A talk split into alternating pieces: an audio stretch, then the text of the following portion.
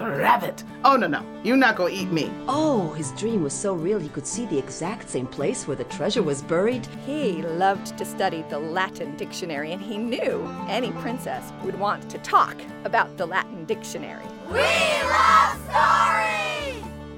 It's time for the Apple Seed, filled with stories for you and your family, all kinds of tales from all kinds of tellers. I'm Sam Payne, and today's episode is filled with laughter and luck and love. You're going to hear from Sheila Arnold with a story about Possum who accidentally leaves his brain at home.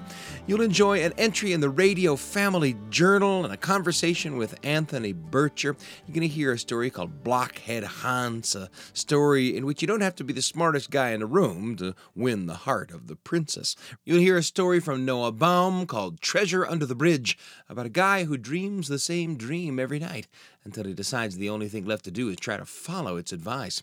And after that, Jim Bruchac will treat us to a classic Gluskabe tale. Gluskabe changes some animals, is the name of that story. And finally, we'll finish off with Norman Walker's feel good song. The sun is returning. You'll laugh, you'll learn, you'll be glad you've been with us. And to introduce us to the first story that we're going to hear, I'm pleased to be joined in the studio by one of our assistant producers, Alyssa Mingorance. Alyssa, it's great to have you with me. Hi, I love being here, Sam. You know, this is a story by Sheila Arnold. Tell us a little bit about it. It's kind of a fable, right? Yeah, absolutely. Um, so this is a story about a, a possum and a snake. Surprise, right? um, and one morning, Possum does something very relatable. He leaves his brain at home. you know, we've all done that a day or two, and it is about all the trickery that he gets into, you know, even with a good intention, um, because he just left his brain at home that day. These terrific little fables of Sheila Arnold, some of them are original stories, you know, but they're built like these, you know, uh, these these ageless stories that sort of teach us how to be good human beings. That mm-hmm. tends to be what animal stories are about, right? They're really about us, as you say. Absolutely, you know, yeah. Those of us who leave our brains at home from time to time. The story is Possum and Snake. The teller is Sheila Arnold, and we're happy to bring it to you here on the Appleseed.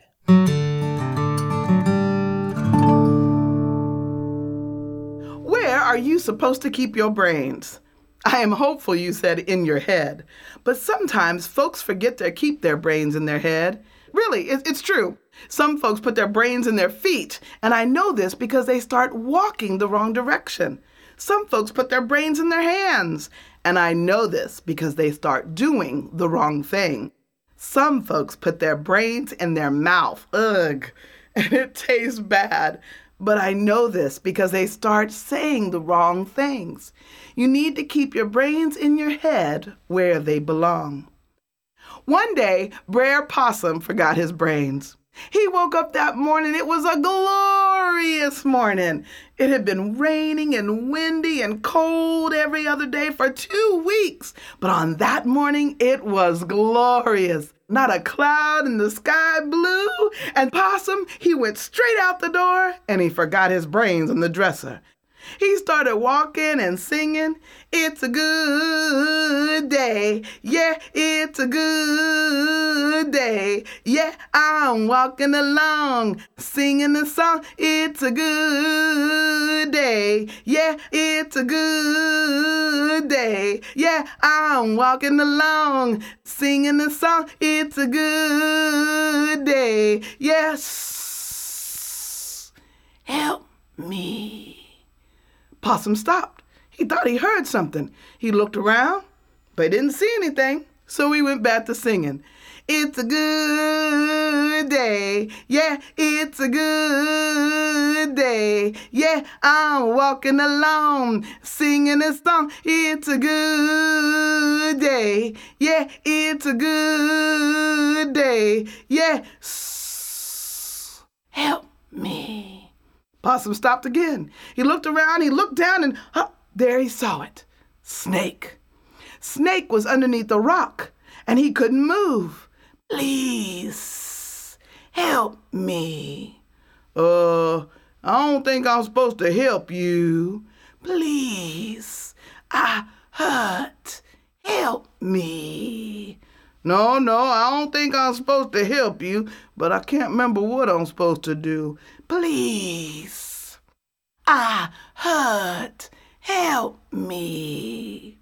Well, Possum had forgot his brains, so without thinking, he walked over, picked that rock up off of the snake, threw that rock aside, and backed up real quick, and then started walking. It's a good day. Yeah, it's a good day. Yeah, I'm walking along, singing a song. Help me. I'm cold. Uh, no, I don't want to help you. Snake had come right up there to Possum one more time. No, I don't want to help you. Please, I'm cold. I can't help you with that, that's for sure.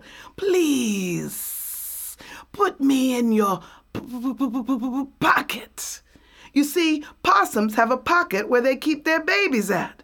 Uh, no, I don't think that's a good idea. Please. I'm cold. I'll put you in my pocket. You won't bite me? No, I won't bite you. Please help me. So Possum bent down, opened his pocket, and dropped down Snake. He stood there for a minute.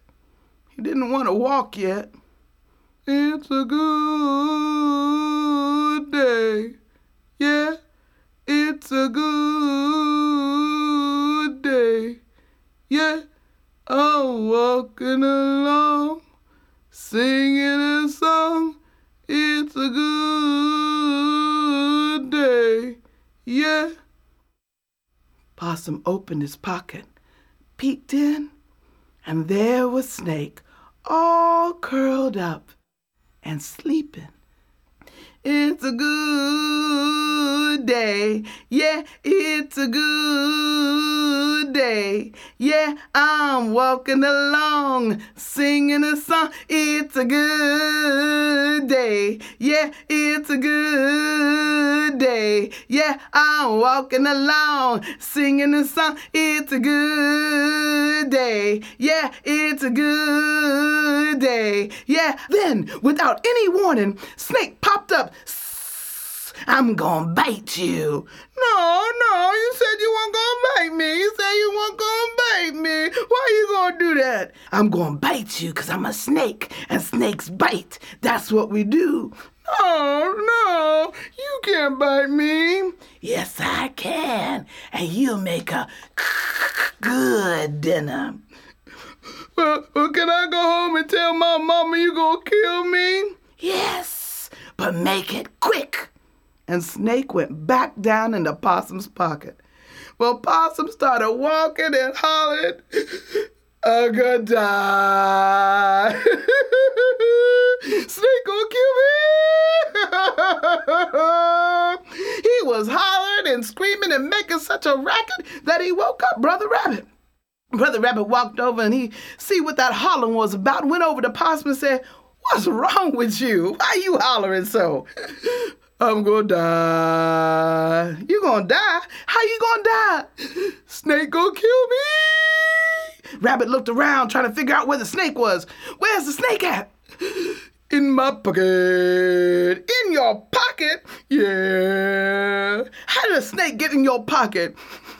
I put him there. You put him there? Lord, don't you know better than to do that? I do now. well, Brother Rabbit asked him, You want me to help you out? yeah, yeah. All right then. Brother Snake, Brother Snake. Snake came up. Ooh, I like rabbit. Oh, no, no. You're not going to eat me. I'm just trying to find out where you were when you got in the possum's pocket so I can tell his mama, Mama Possum, and you can get to eating on possum here. We tell you, you let us go? Uh huh. All right, make it quick, Possum. So Snake curled back into the pocket, and Possum started walking back to the spot where Snake had talked to him.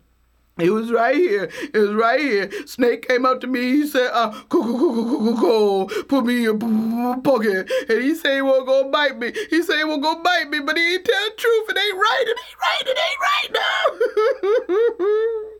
Snake came out and looked around. Yeah, it was right here. But Rabbit said, Where were you before Possum picked you up? Why you want to know? It's for Mama Possum. I tell you, Rabbit, and you promise leave us alone? Oh, Snake, I promise. All right then.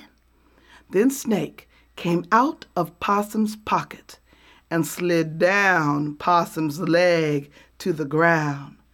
Possum followed Snake and said, Yeah, yeah, so Snake was right over here. He was over here, right there. Yes, I was right here. Yes, he was right here, just like this, because he had this rock and Possum went over and picked up the rock, and the rock was on top of him, and he took that rock and he put it on top of Snake, and then the snake couldn't move. and I was looking at him, and, and he couldn't, and he couldn't move. And, and I was looking at him, and he couldn't, couldn't move. And I was looking at him, and oh, the snake can't move. And that was right, because Possum had put that rock right back on Snake, and he couldn't move anymore. Ooh, ooh, I remember what my brain would have said. If you see trouble, you get to going. You get to going and trouble won't come. Watch where you're walking what you're doing, what you're saying, put your brains in your head where they belong. If you see trouble, you get to going. You get to going and trouble won't come. Watch where you're walking, what you're doing, what you're saying, put your brains in your head where they belong. If you see trouble, you get to going. You get to going and trouble won't come. Watch where you're walking, what you're doing, what you're saying, put your brains in your head where they belong. Put your brains in your head where they belong. Put your brains in your head where they belong. So, I want you to remember to put your brains in your head. You don't put your brains in your feet because you might walk the wrong way. You don't put your brains in your hands because you might do the wrong thing. And you don't put your brains in your mouth uh, because you might say the wrong thing. You put your brains in your head where they belong. You put your brains in your head where they belong. You put your brains in your head where they belong. Put your brains in your head where they belong.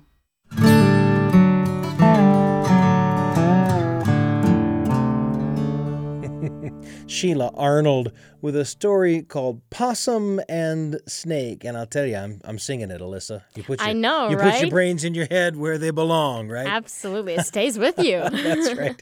And of course, this is a terrific little fable. You know, fables, these uh, often animal stories that help people understand how they ought to behave, right? Mm-hmm. The purpose of a fable. Tell us what you love about this story, Alyssa.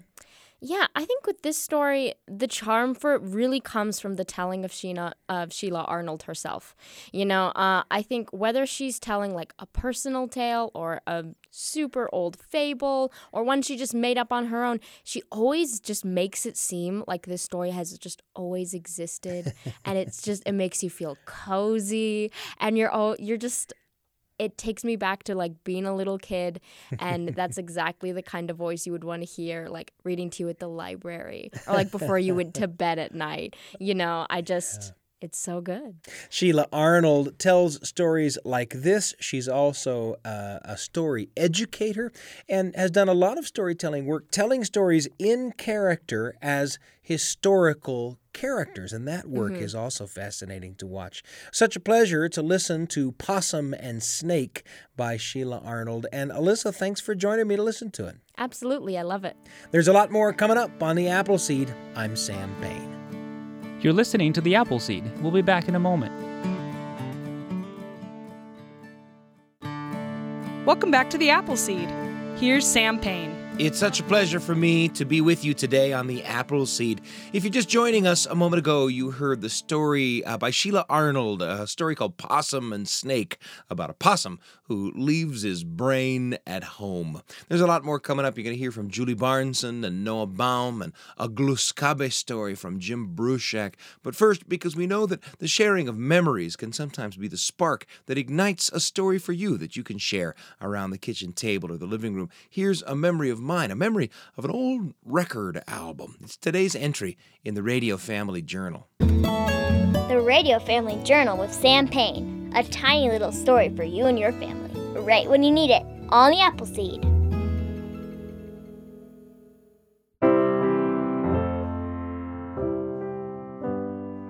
When I was a kid, my family had some friends who ran a preschool. We loved visiting them, especially when we were tiny. The preschool was on the main floor of their family home, and the family lived in the basement. The basement looked just like a regular place someone might live, but upstairs was a wonderland. There were colorful bookshelves, rooms dedicated to crafts of one kind or another, places to paint and spill, make a mess and clean it up and keep going at that as long as you liked. And in the background, there was always music. And our favorite music to listen to during visits to our friends was on an album called Spin Spider Spin. It was filled with songs written by Patty Zeitlin and Marcia Berman, a couple of musicians and teachers. The songs were all about insects and reptiles, spiders, snakes, and bees, and stuff like that.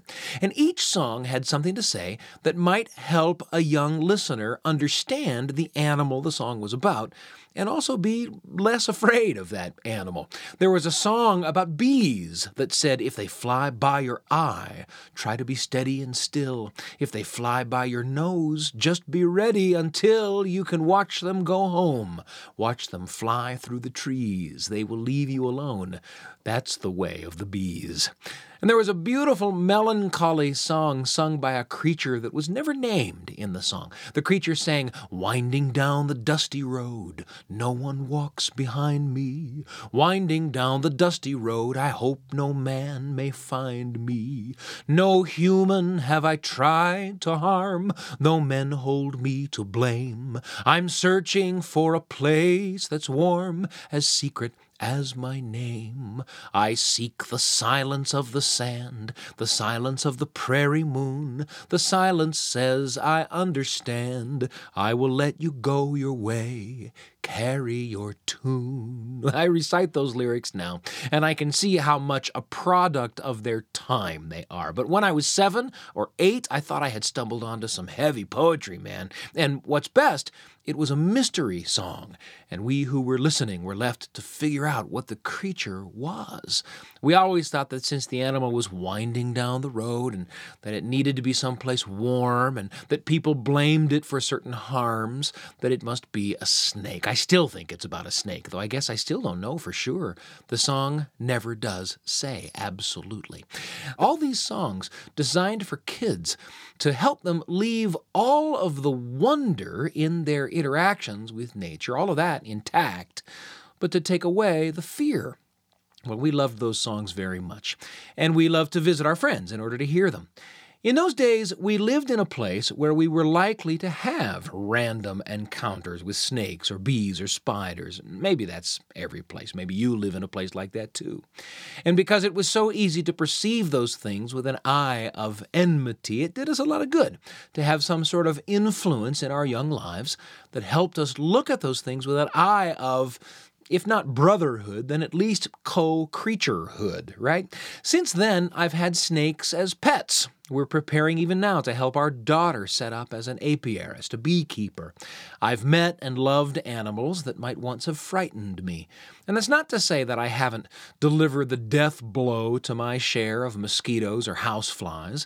And it doesn't mean I haven't avoided the claw or stinger end of one of my animal brothers every now and then. I'll give a lot of space to a critter that looks like it needs it.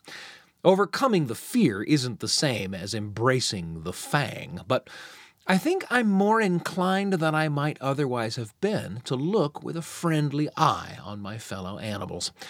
But even more than their effect on my interaction with the animal world, I think those early interactions with songs and stories like the ones on the Spin Spider Spin album helped me see people with an eye of brotherhood. Animal songs, animal stories are really there partly to teach us about ourselves. I think often of a conversation I had with storyteller and songwriter Bill Harley, who cited that one of the byproducts of his travels around the world on the performing stage, meeting all kinds of people, was that he saw them as fellows But that's a paraphrase. What Bill actually said was, I'm not afraid of anybody. And in a world filled with anybody's to feel one way or another about, that seems like a pretty good place to be. The Radio Family Journal of Sam Payne. A tiny little story for you and your family, right when you need it, on the Appleseed.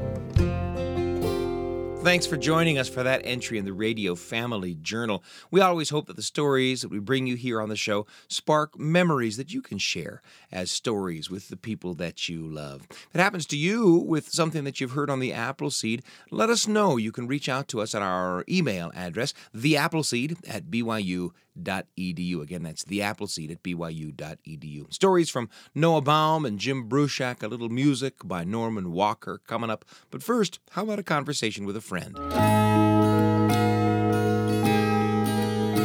Great stories come into our lives in so many ways through the films that we see, the books that we read, the meals that we share, the songs that we remember.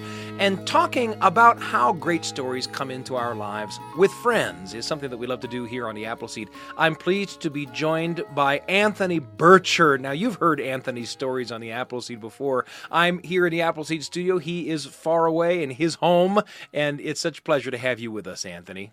It is my pleasure to be here. And I love the idea of talking about the inspirations for stories.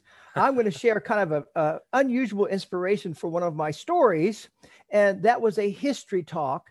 And not just a history talk, but the very first line of that talk. Hmm. Well, being a teacher, I think that needs explaining.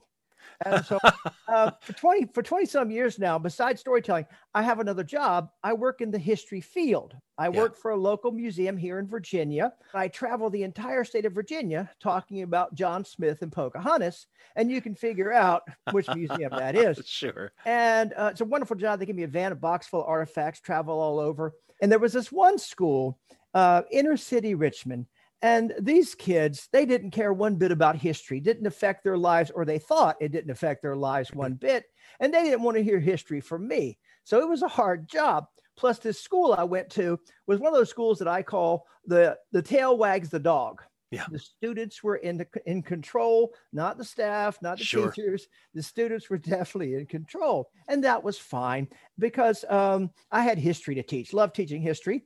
And Jamestown is the story of uh, Powhatan Indians, Powhatan Indians, Europeans, and Africans. Those three cultures come together at Jamestown. Yeah. And so uh, I'm telling that history to kids. And but as year after year, after I went to this school, I noticed it was getting better. This one school was actually getting better. The, the, te- the teachers were taking back control. I think they got a new principal. It just got a pleasure to actually go there. And then one year they did something amazing they had an actual history day, an entire day of history for their students. Oh, this was awesome because and they invited me back, which is kind, but they put me in this trailer and during the day, five different classes came through and it's on the floor mm. and I would talk about history. And when I have a tough situation, I'm super excited, super crazy in front of the kids, have a great time with the artifacts and whatnot. But it's a hard sell to teach kids their history mm. sometimes. And I, I was looking at the schedule though, I'd seen some of the other presenters. At the very end of the day, they were going to have this Holocaust survivor hmm. talk not to one one class, but the entire school. Yeah. And I said, I'm going to that. I, have hmm. never met a Holocaust survivor. I said, this will be good for me. And so uh, I did my five classes. They were tough, but I got through them. And these were tough inner city kids, but we did fine. I headed down to that wonderful place called the Cafetorium you know what I'm talking sure, about? Half cafeteria, half arteria. Went down there. All the students were sitting on the floor, and um, the principal came in, and on her arm she had this old, old fella, and and he he was I would say in his 80s, maybe even 90s, little hmm. small man, and she took him to a little stool up front, and she took the microphone. She got the kids all quiet, and I was studying that man. I'd never met a Holocaust survivor before, and I said, "No way." This little man right here there's no way he's ever going to get the attention of these kids. I've got 20 years of experience talking to kids. He's, he stands no chance. But uh, I was truly, I see, I forgot that that lesson I learned in kindergarten about judging books by their covers. Oh, sure. But yeah. th- there it was, and so she she she got the kids all quiet. She had her microphone, And then she handed the microphone to, to, to the Holocaust survivor. This wonderful old man, he took the microphone and in barely a whisper, he could barely talk. He, he had the best opening and he looked at all, all those faces and he said, Raise your hands if you have ever been a slave.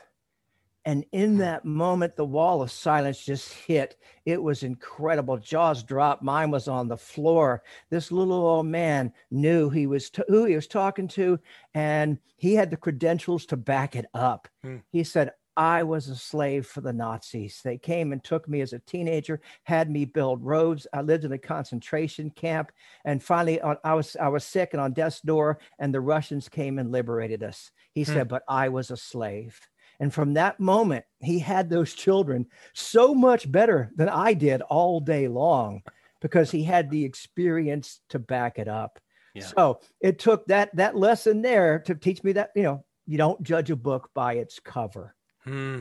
No. You know, you, you, you see so many you talk about these kids who don't think that history affects them, right? And, mm-hmm. and I, I, I, think back to the people that I went to school with, and and as an adult, many of the students that I know, and and there is kind of a, a, a really magical moment when something from history catches your imagination you know and it clicks and it's... and you you see that happen and suddenly a door gets opened and you realize oh good heavens i'm part of a human family that uh, started before me and will go mm-hmm. on after me and uh, and stepping up into that into that lineup of history right is a remarkable thing to see a kid do isn't it it uh, truly amazing yeah. and uh, this this guy as you can tell he blew me away he understood not just history, but his part in history yeah. and the need to share that and to, to keep that that knowledge going. It's yeah. it's so important. Yeah. Well, Anthony Burcher, thank you for sharing with us that eh, you know th- those those moments become memories that fuel a lot for you, fueling the creation of storytelling material and the continued engagement with young people. Thank you for sharing it with us. My pleasure. I got to tell you, if you want to hear more great Anthony Burcher stuff, you can visit his website, anthonyburcher.com. Of course, you can find Anthony Burcher's stories in episodes of The Appleseed as well, that you can find at byuradio.org slash appleseed. Anthony, pleasure to have you with me. Thank you. Good to be with you. Great stories come into our lives in so many ways. Such a pleasure to chat with Anthony Burcher. And in a moment, we're going to bring you a story called Blockhead Hans from Julie Barnes and an old tale made new by a great teller. It's coming up just a minute. I'm Sam Payne. You're listening to The Appleseed. We'll be back in a moment.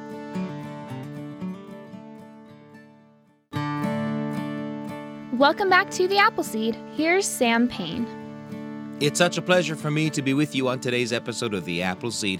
And up next, we're going to hear a story called Blockhead Hans about three brothers heading off to try to win the hand of the princess in marriage. Hans is the youngest brother, not considered too bright, but he still has high hopes. How's it going to turn out for Hans?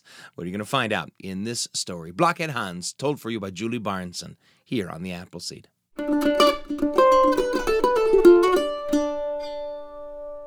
When the Princess Griselda turned 16 years old, she decided it was time to get married. But she didn't want to marry just anyone. She had been taught by the finest scholars in the land. She was a smart girl, and she wanted to marry a smart boy.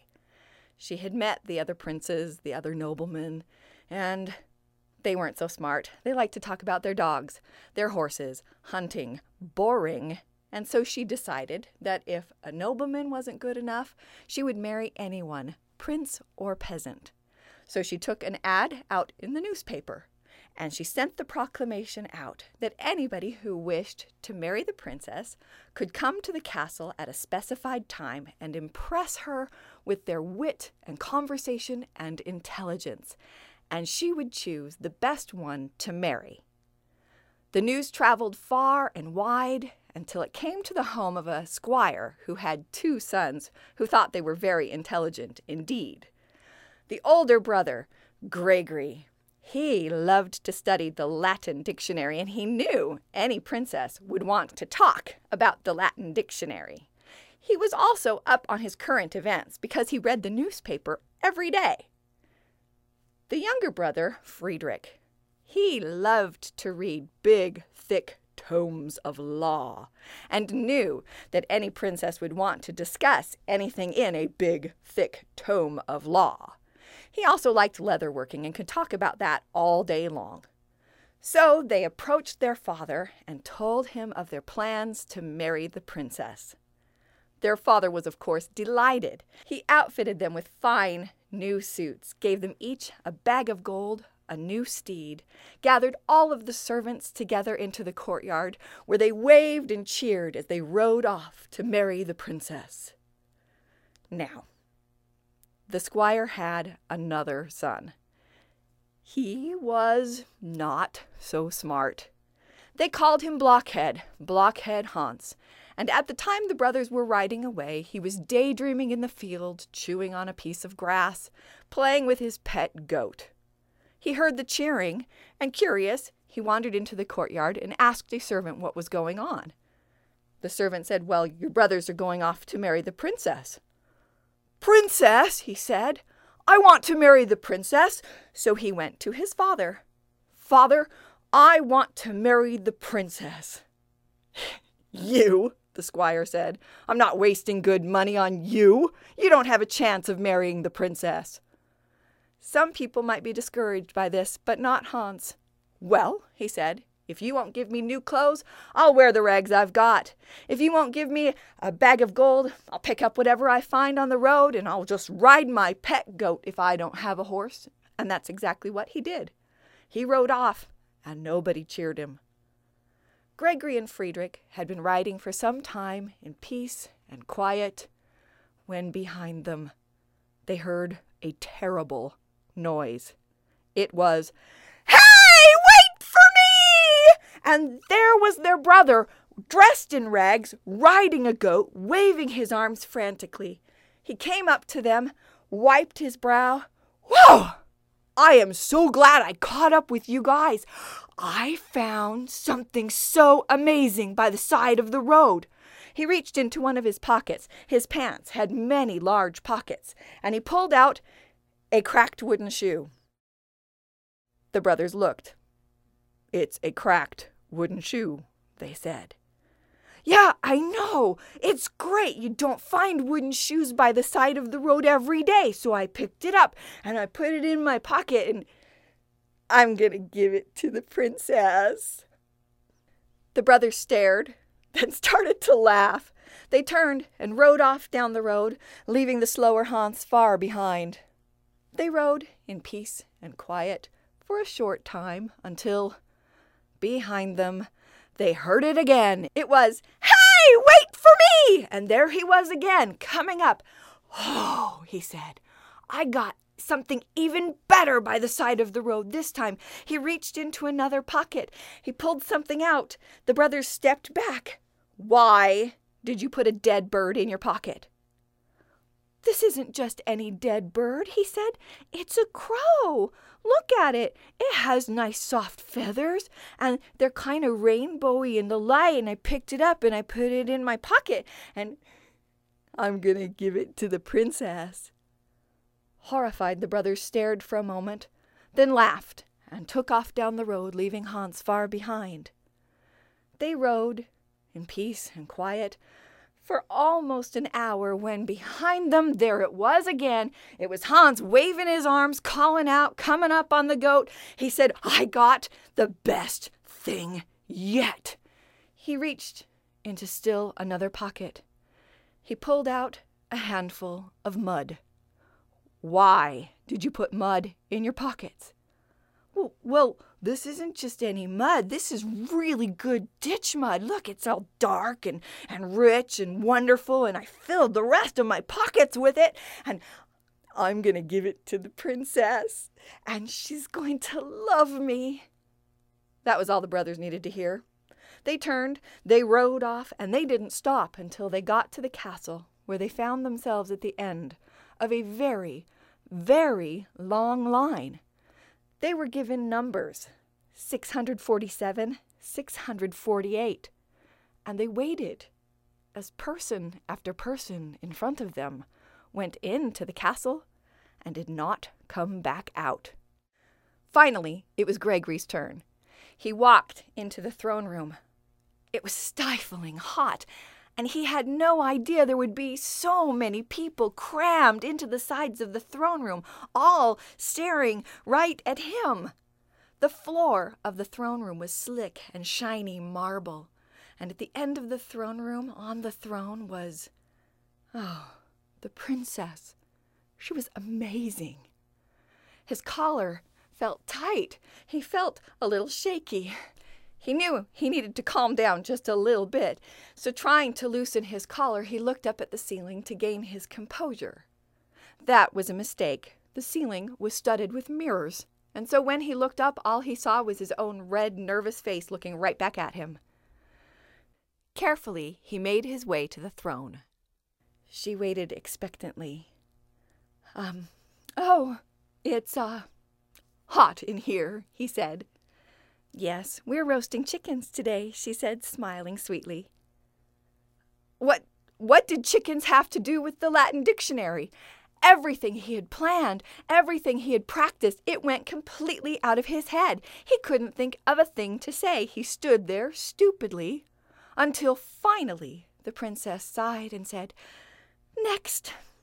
And then it was Friedrich's turn, and it was the same thing the heat, the people, the shining floor, the princess, the studded mirrors. He approached the throne. Oh, it sure is hot in here, he said. Yes, we're roasting chickens today. Oh, it sure is hot in here. Next. But that was the end of the line. The princess was starting to think she was never going to get married when a commotion started up right at the entrance to the throne room. Coming straight into the throne room, dressed in rags, riding a goat, came a young man. The goat's hooves hit the slick marble floor, and it slid all the way across the throne room until it came to a stop right in front of the throne. Whew! It's hot in here, he said. Yes, we're roasting chickens today, she said, smiling. Well, great, he said. I've got something to roast too. He reached into a pocket, he pulled out the dead crow. I can roast this. Well, that would be fine, she said. I hope you brought your own pot to cook it in. We don't have any to spare. A pot? I've got something. He reached into the other pocket, pulled out the wooden shoe, stuffed the bird inside. How's that for a cooking pot? That's fine, she said. But if you roast it like that, it's going to come out awfully dry. You're going to need some kind of gravy. Gravy? Oh, yeah, I've got some gravy. He reached out, pulled out a handful of mud, and splooched it right on top of that bird. How's that for gravy? oh, you are so funny, she said. You are the first person today who has said more to me than, oh, it's so hot in here. You must be very clever indeed. I think that I shall marry you. Well, Hans was happy about that. She said, But if you take a look over in the crowd over there, there's that man that's writing down everything we say. He is a reporter for the newspaper, and you need to know that he is an absolutely terrible reporter. He takes the things that people say and he makes them sound very foolish.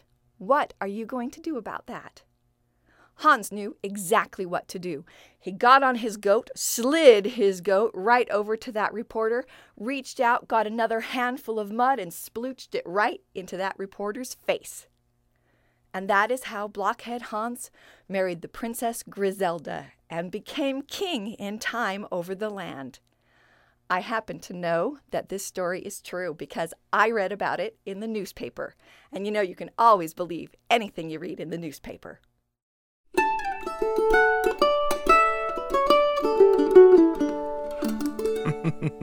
a little tongue in cheek ending there to the story of Blockhead Hans, told for you by Julie Barnson. And, and coming up, a story called Treasure Under the Bridge by Noa Baum, a story about the crazy consequences that can come when you find yourself plagued with a dream that you just can't understand. Noa Baum is the storyteller, Treasure Under the Bridge is the tale. Happy to bring it to you on the Appleseed.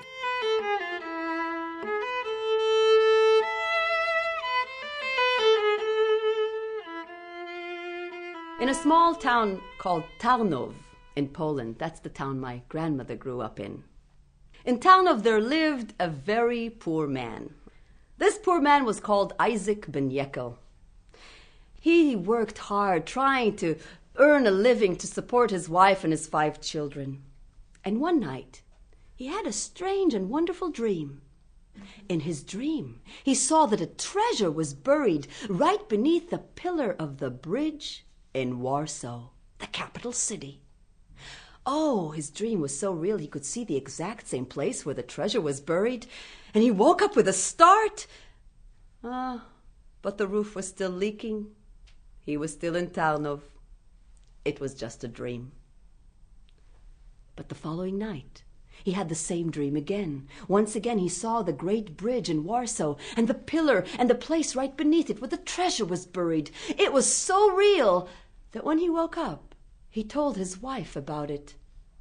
She was peeling potatoes at the kitchen table. She said, No.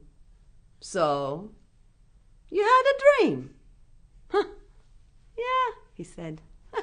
Just a dream. But all that day, he couldn't help thinking about all the things that he could do if only he had that treasure. Why, he would buy shoes for the children so they wouldn't have to be barefoot in winter.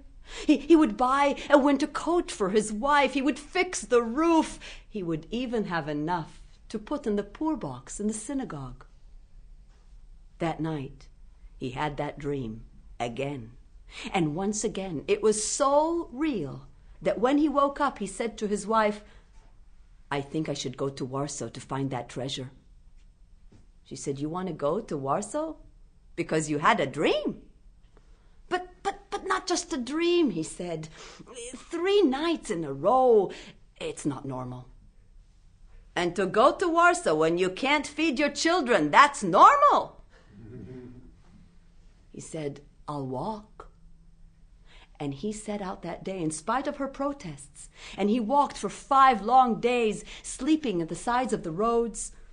And on the sixth day he arrived in Warsaw, and he came to the place of the bridge, and there he stood, frozen, for the bridge. It was filled with people, and there were carts and wagons and horses going back and forth, and this wasn't in his dream. To make matters worse, right near those pillars where the treasure was supposed to be buried, there was a soldier standing on guard. Isaac didn't know what to do. He started pacing that bridge back and forth, hoping that maybe when the sun sets, the soldier will go home, the people will go away. Meanwhile, the soldier noticed this man with clothes of a beggar walking the bridge back and forth and back and forth. Now that was suspicious. He came right up to him and he said, Hey, you, what do you want here? And Isaac, he looked up at that soldier. He knew that his one and only chance to stay alive was to tell the truth. And right then and there, he decided he would just tell him the whole story and offer to share the treasure half and half. And so he told him the whole story. And when he did, to his great surprise, the soldier flung his head back and laughed. you mean to tell me that you came all the way to Warsaw because you had a dream? oh, you foolish man. Don't you know that everybody dreams? Why, what would happen if everyone just went after their dreams? I myself had a dream the other night. Why, I dreamed that there was a treasure behind the stove in the house of some Yekel, Isaac, or something or rather, in the town called Tarnów. Now, do you see me leaving my good post here at the bridge to go to the other end of Poland for some dream? Go home, my friend, It was just a dream. Isaac went home. He went home as fast as he possibly could. And when he got there, he went straight to that big black stove and pulled it from the wall, and there behind it was a pot full of gold coins. And to his astonished wife, he said, Do you see? A man can have a treasure in his own home, but unless he goes looking for it in Warsaw, he'll never know that it's there.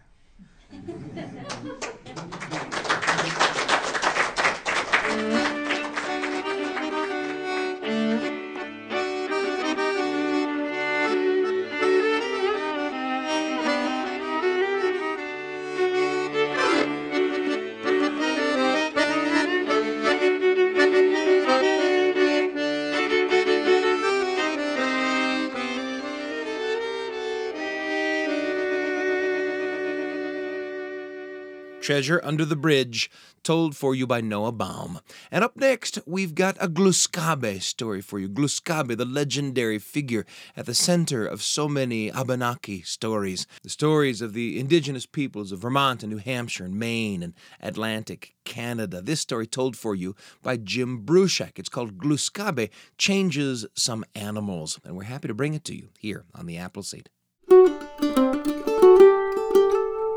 This is the story of how Gluskabe changed some of the animals. Long ago, Gluskabe, he gathered all of the Awasak, the animal people, together. You see, Gluskabe knew that soon the Olnambak, the human beings, would come into the world, and he wanted to make sure that there weren't any animals that would be too dangerous that might kill the Olnambak.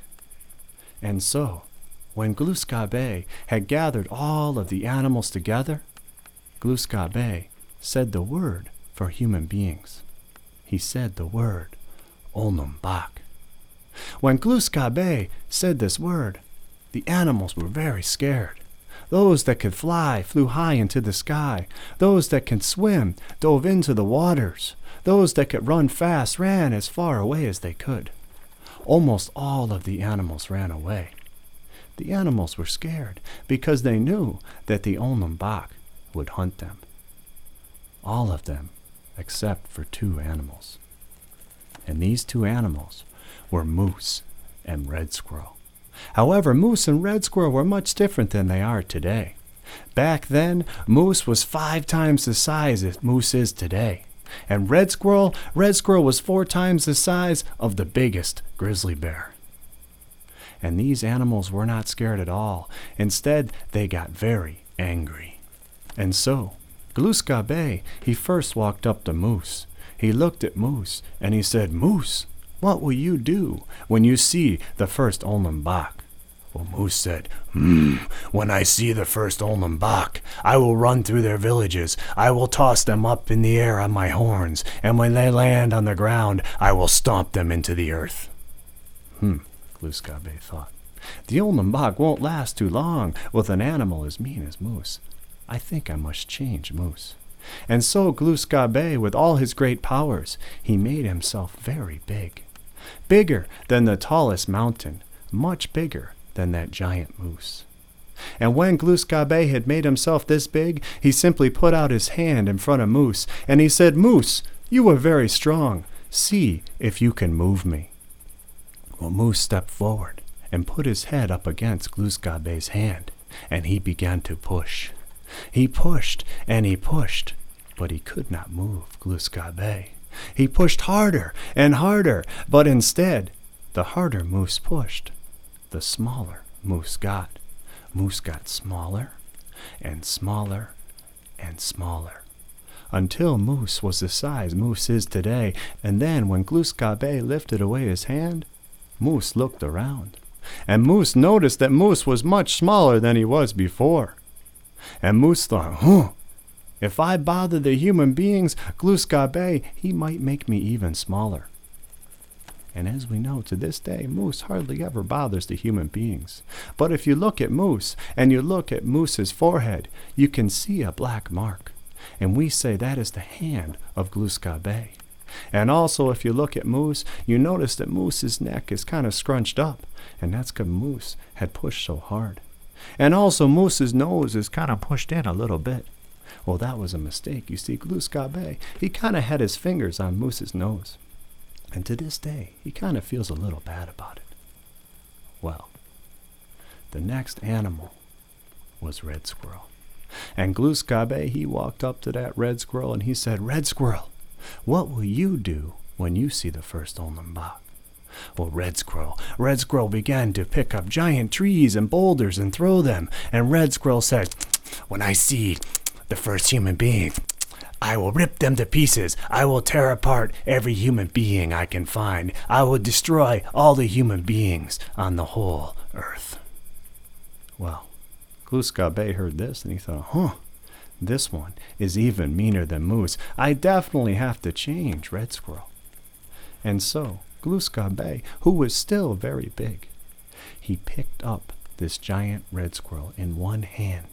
And when he picked up that giant, fearsome red squirrel, he simply began to pet it. He pet that red squirrel ever so gently. And as he began to pet that red squirrel, it began to get smaller and smaller and smaller. Until Red Squirrel was about the size of a bear, but Gluskabe thought, ah, even Bear usually runs away when he smells or hears human beings. This one is much too mean, so he went smaller and smaller until Red Squirrel was the size Red Squirrel is today, and Gluskabe simply lifted away his hand. And as soon as he did, that Red Squirrel climbed up to the top of the tallest tree and began yelling down at Gluskabe And to this day, Red Squirrel still has not lost his hatred for human beings. And if you're ever walking by a tree that a red squirrel's in, you'll hear them chattering down at you and throwing acorns and twigs. And you know what they're saying in red squirrel language? I'll tear you apart. I'll tear you apart. Well, lucky for us, those are acorns and twigs and not rocks and boulders. And so it is that Gluskabe changed some of the animals.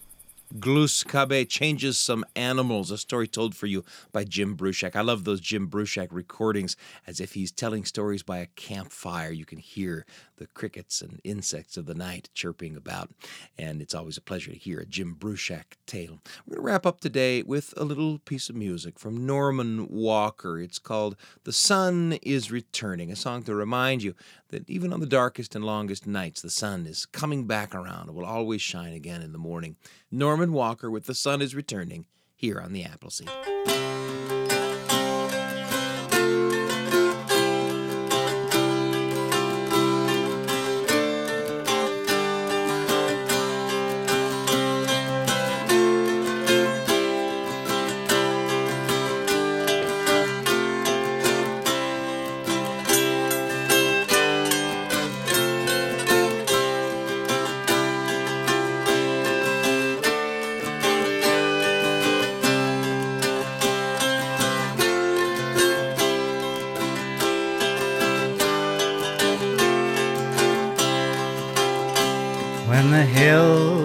And the winding waters froze, and the fields and meadows are covered with snows. And the nights are longest, it's soon that you will know it's time that the sun is returning. So gather and share all the fruits of the land. Blend your voices and join your hands in season circle, in celebration stand. Know that the sun is returning.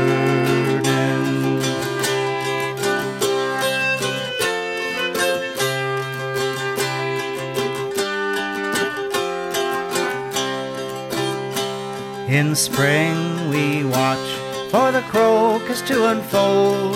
Midsummer's morning we're strong and we're bold. But at longest night time when winds are hard and cold, we pray that the sun is returning.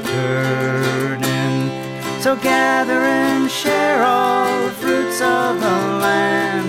Blend your voices and join your hands seasons circle and celebration stand.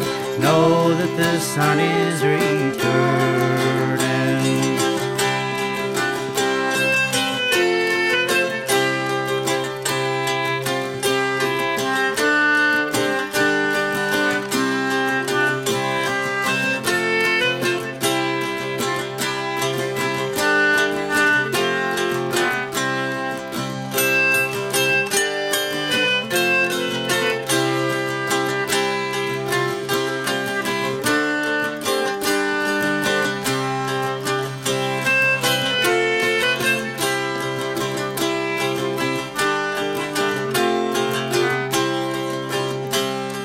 Seasons passing in pleasure and in pain, all things in circles, thus they remain. So the circle will now begin again, for we know that the sun is returning. So gather and share all the fruits of the land, blend your voices and join your hands. Seasons circle, the celebrations stand. Know that the sun is returning. So gather and share all the fruits of the land. Blend your voices and join your hands. The seasons circle, the celebrations stand. Know that the sun is returning.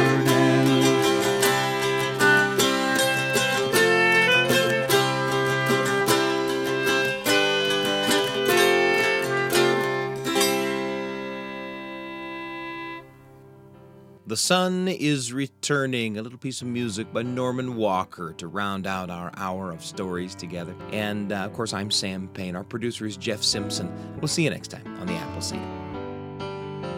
Thanks for joining us for an hour of stories, music, and conversation made for you and your family and brought to you by The Appleseed.